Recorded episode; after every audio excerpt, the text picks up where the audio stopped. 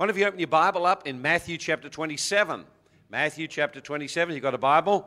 Then open it up. If you haven't, then ask the person next to you to lend you their one.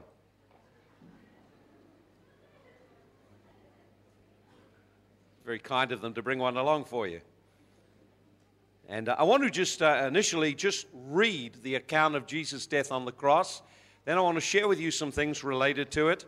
Uh, so let's, sometimes we don't, don't take the time to read right through. So let's just going to read from Matthew chapter 27 and verse 27. Then the soldiers of the governor took Jesus into the praetorium and gathered the whole garrison around him. And they stripped him and put a scarlet robe on him. And when they had twisted a crown of thorns, they put it on his head and a reed in his right hand. And they bowed the knee before him and mocked him, saying, Hail, King of the Jews! Then they spat on him and took the reed and struck him on the head. And when they had mocked him, they took the robe off him and they took his put his own clothes on him, and then led him away to be crucified. Now, as they came out, they found a man of Cyrene, Simon by name, and him they compelled to bear his cross. When they had come to a place called Golgotha, that is to say, the place of the skull, they gave him sour wine mingled with gall to drink, but when he tasted it, he would not drink. Then they crucified him and divided his garments, casting lots that it might be fulfilled which was spoken by the prophet. They divided my garments among them and for my clothing they cast lots. Sitting down, they kept watch over him there. And they put up over his head an accusation written against him This is Jesus, the King of the Jews. Then two robbers were crucified with him, one on the right and another on the left. And those who passed by blasphemed him, wagging their heads, and said, You who destroy the temple and uh, build it in three days, save yourself. If you're the Son of God, come down from the cross.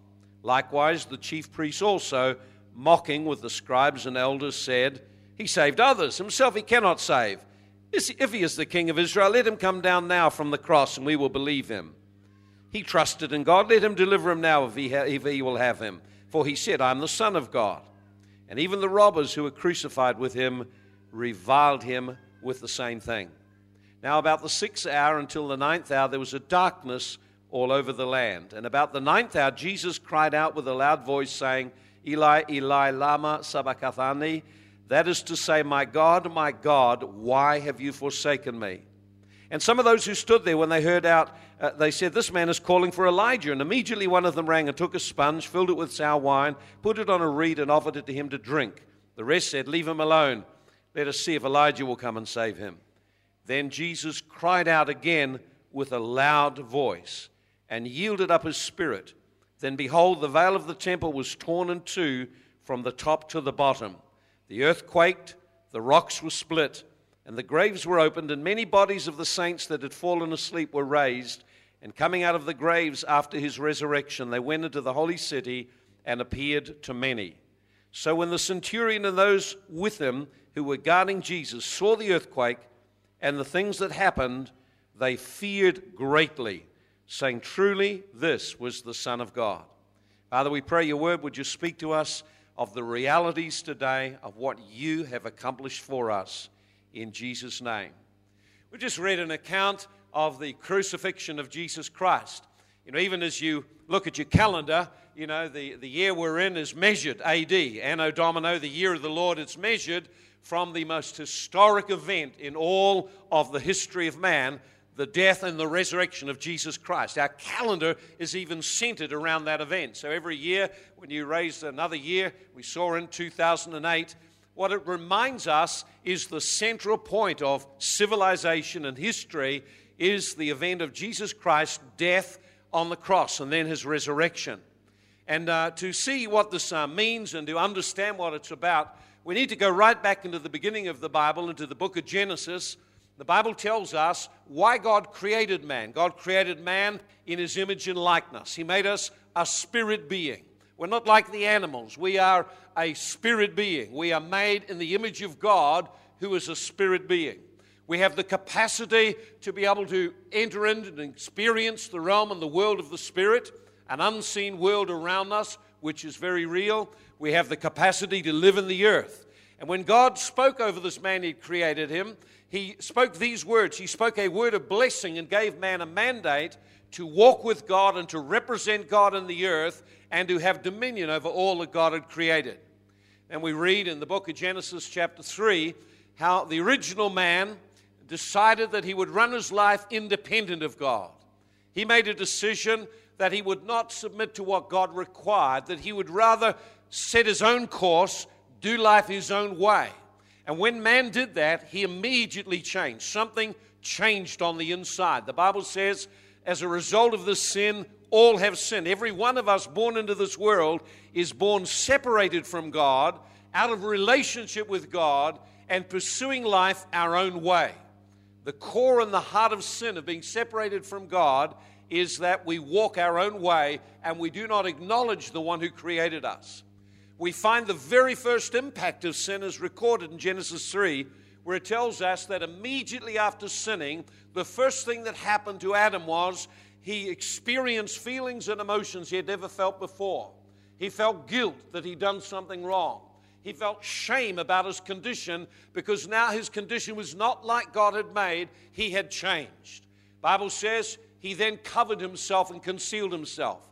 And when he heard God coming to meet with him, then he tried to conceal himself and hide himself from God. So in the very first few pages of Genesis, we begin to see the root and origin of the problems that we face today.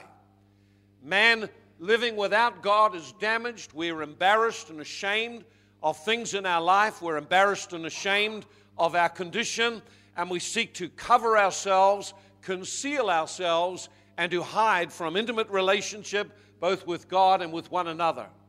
What a tragic situation.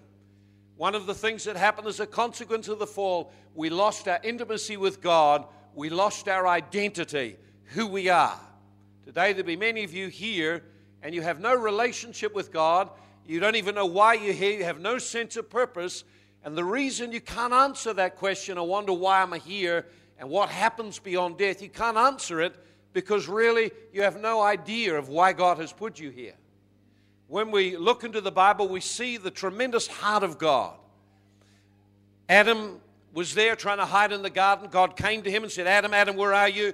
God found the man and he said, Talk to me. Adam, why are you hiding? Where are you? And he said, I was afraid because I was naked, so I hid. And Adam had covered himself, trying in his own efforts to conceal something wrong inside him. And God made a promise to him that one day there would be a Savior. One day he would send someone into this earth who would break the power of sin, break the power of the devil, break the curse that was upon the land and upon people, and would set people free. And then he did a most unusual thing. He actually then provided for this man that, he'd, that had fallen, this man that had rebelled against him, this man that he loved. God reached out and he slew two animals and made skins to clothe them, prophetically picturing that one day an innocent Savior would die on the cross in order that we could be clothed internally and become right before God. As we walk through the Bible, there are many pictures of this coming day, this highlight in history when Jesus Christ would come into this world, be crucified, and rise again. Uh, in the book of Exodus, it tells us that Moses was instructed before the exodus out of Egypt. He was instructed that every family should take a lamb, a pure lamb, a spotless lamb, and slay it, the innocent slain. The blood would be sprinkled on their house, and that night the destroyer would not have any power to touch them. That night they would leave Egypt and they would begin to be the people of God. In that very picture there, again, there's a symbolic picture and representation for us that one day a man called Jesus Christ, who John would describe as the Lamb of God, someone without sin, someone without blame, would one day give his life, shed his blood, that we could have the power of sin with all its hold in our life broken, that we could come back into relationship with God and be set free. Let me read with you just a couple of things the Bible tells us about what Jesus did on the cross. And then we're going to begin to move to our production where we present out visually what Jesus did for us. In the book of Galatians, chapter 3, and verse 13 and 14, it tells us this it says, Jesus Christ became a curse for us because the Bible declares every person who's hung on a tree or put up on a cross is cursed. He said, He became a curse for us so that we might receive the promise that God had made to Abraham, even the Spirit of God outpoured upon our lives. Notice what it says four words. Jesus did this for us so that we could come into a place of blessing. God's plan is for you to experience blessing. His plan is for you to receive His Spirit into your life and heart, to be forgiven, to know what it is to be clean on the inside, to have removed off you the pressures and worries and strains of living a life without God, to have taken off you the curse and power of sin, to have the power and curse of poverty broken over your life so you could walk in blessing, to have the power of sickness broken over you so you could walk in divine health. This is what Jesus did on the cross. He did this for us so we could be blessed. In 2 Corinthians 5:21 it says this. It says Jesus became a sin offering for us. The word is sin offering. He became a sin offering for us so we could we could be right before God. Notice again, God sent Jesus Christ for us so that we could become rightly established with God. Listen, every religion in the world, wherever you go, no matter what name they put upon it, has this in common. There is an awareness that there is a personal God. There is awareness that we are somehow separated from God. And at that point, there is a difference between Christianity and every other religion. In every other religion that you come across in the world, men seek to do something so that they might somehow deal with the guilt and the wrongness in their lives and become rightly related to God. In Christianity, the Bible teaches very clearly that God so loved the world, He loved you and me, that He sent Jesus Christ to do the complete and entire and whole work of redeeming us from the curse, breaking the power of sin, and bringing us into relationship with God. For a person who is a Christian, they understand this that Jesus did not just die on the cross, but he rose from the dead. We're just going to look at it briefly in a moment. Listen, God has made it very clear that we can become right with Him. We can come into relationship with Him. We can come into blessing. We can come into the purpose He had eternally for us by this one thing by faith, a personal faith and trust in Jesus Christ, by committing ourselves to Him, to what He has done, and to walk with Him. Listen, I want to just finish by going back into these verses, then we'll go back into our drama. It says in verse 50 Jesus cried out with a loud voice and yielded up his spirit. When a person is dying, if you've ever been near someone who's dying, the thing about a person dying is they become weaker and weaker and weaker and weaker, and eventually they just slip away. One of the things that becomes very weak is their breathing. Another thing that becomes very weak is their voice. Their voice is not loud, their voice is quite weak and quite quiet. You have to strain often to hear their last words. I've been with people and I have seen that. But the Bible tells us when Jesus died, it was different. It said he let out a loud shout. The reason he let out a loud shout was because he was proclaiming against all his enemies. He was proclaiming against the devil who'd come to steal from mankind all God's blessings. He let out a loud shout of victory. The Bible tells us, most likely the words that he, he spoke with us, it is finished the work of redeeming mankind and bringing mankind back into relationship with God. It is finished. He shouted out with a loud voice and he gave up his spirit. His life was not taken from him, he gave up his life. He gave up his life. There was something different. He said, My Father has given me power over my life to take it up and to give it up. And at that moment on the cross, he shouted against the devil, shouted against the spirit world, which had hurt the mankind God loved, and he yielded up his spirit. I want you to see something dramatic that happened. In every religion you go to in different cultures, they have some kind of sacrificial offering they make to their God. The purpose of their sacrifice is somehow to appease the gap between their God and themselves. Some they offer incense, some it's food offerings, animals. Wherever you go in the world, you find these kinds of things. I want you to see what happened when Jesus Christ presented himself as the perfect offering to God. The Bible tells us very clearly of at least three major things that happened immediately. He yielded up his spirit and his sacrifice was complete. I believe these things speak to us very, very clearly of God's approval on what Jesus did. Now, listen, this is written, this is a historic account of something that really happened. I want you to see the three things. Number one, the veil in the temple was torn from top to bottom. There was a temple which in former days the Lord had dwelt in, the Spirit dwelt in it. Now it was very, very empty, but there was a veil, and the veil was a separating partition between where people could go and where the high priest could go into the presence of God. On that day, when Jesus died on the cross, it was like God took two invisible hands and he tore that veil. It was about the thickness of a hand and it was literally torn from top to bottom. And for those people who were there at that time offering the natural sacrifice, suddenly for the first time in their history, the thing was ripped apart and they saw clean and right into where the high priest was. The Bible makes it very clear God was sending a clear message. Now, every person can have access to the presence of God. Every person, by faith in what Jesus did, can come into the presence of God. The second thing that happened was there was a great earthquake. There's something about earthquakes that scares us. We tend to think of the ground as being incredibly solid and stable. And so we put our trust in the ground. We put our trust in the earth. We build buildings, we set up establishments, and then when a great earthquake comes, everything we have put our trust in gets shaken. On that moment when Jesus died on the cross, there was a great earthquake. It's recorded in Roman history. It was right across the land at that time. It was so powerful that rocks literally split open.